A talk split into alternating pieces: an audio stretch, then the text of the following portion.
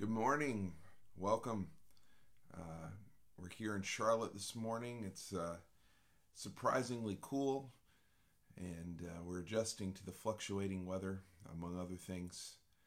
We're doing another day of this series, Living as Sojourners in the Time of Coronavirus. And I'm going to open us up in a word of prayer.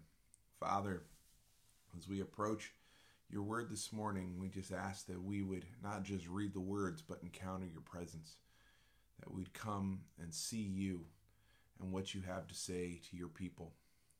And also, Lord, what you have to say to those that don't know you yet. We just uh, we want to be here with you this morning. Thank you for this time set apart for you. In Jesus' name, amen. If you haven't been challenged already by this series, I can guarantee you you'll find today's challenging. Uh, as we continue on in First Peter in chapter 2, we've come to verses 13 to 17. And uh, it starts off, verse 13, in a very interesting way. It says, Submit yourselves for the Lord's sake to every human authority, whether to the emperor as your, the supreme authority, or to governors who are sent by him to punish those who do wrong and to commend those who do right. And we're going to pretty much the next few verses all relate to this verse here. Um, in the time of coronavirus, this is a very interesting thing, and these verses come to us at a very interesting point. As I'm sure you've been watching the news, uh, even if that's not the best idea all the time, um, but you've been on the news. You may have seen some of the things going on with certain Christian groups, uh, churches, pastors over the last 48 hours.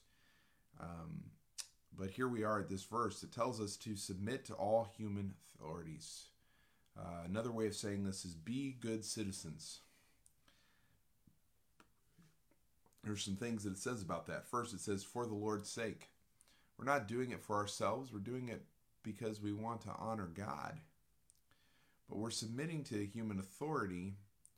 Uh, we're following the rules. We're being good citizens. We're not standing out unnecessarily. We're doing it, we're submitting to the emperor, or in our case, that might be a parallel to the president of the United States. But we're also submitting to provincial governors, heads of state, city officials, governors, state governors, all that like. Um, because they are God's emissaries for keeping order. It says that they will come and they will punish those who do wrong and they reward those that do good. Um, you'll have to figure out what that means in our context, but that's what it tells us here. But the whole idea here is as you continue on, it says to live honorable lives to by practicing good. Are you the kind of person that's living an honorable life? Do you even know what that means? What does it mean to be an honorable person?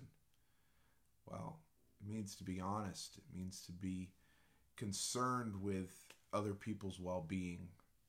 It means to be doing good, going beyond yourself, being sacrificial.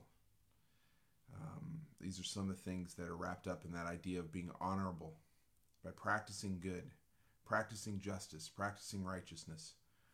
Um, but the whole idea here is not only are we doing that, but in doing so, we are silencing accusations from ignorant people who believe you are a danger to society.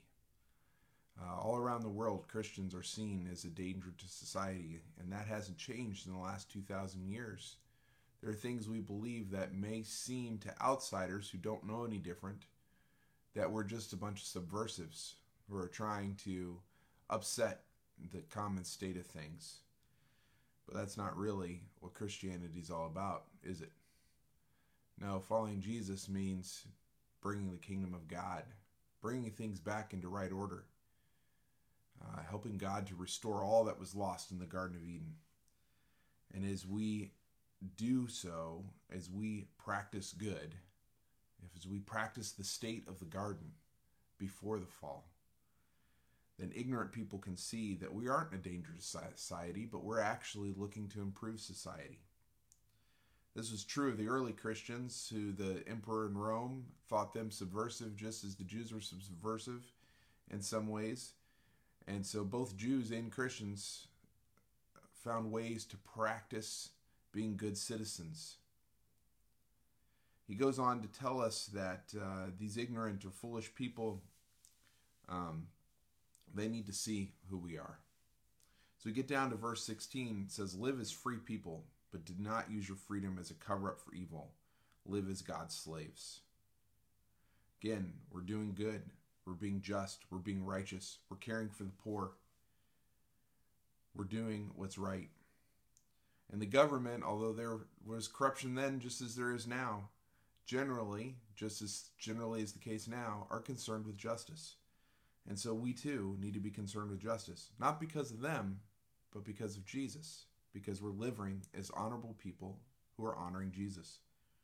We're not doing what is selfish, we're not doing what's evil, but we're doing what's good for the sake of all involved. For Christians, freedom meant freedom to be God's slaves rather than slaves of sin. This whole idea of being slaves of anybody is kind of a an awkward thing for us in the 21st century. But being God's slaves, uh, He's a benevolent master. It doesn't mean that we are slaves in the way we think of slavery, but it means that we're indebted to Him.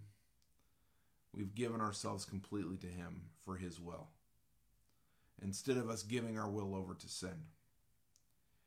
But it also means freedom from the tyranny of the state but also freedom to uphold the laws of the state as God's servants. We don't have to live under the tyranny because we don't belong to the state.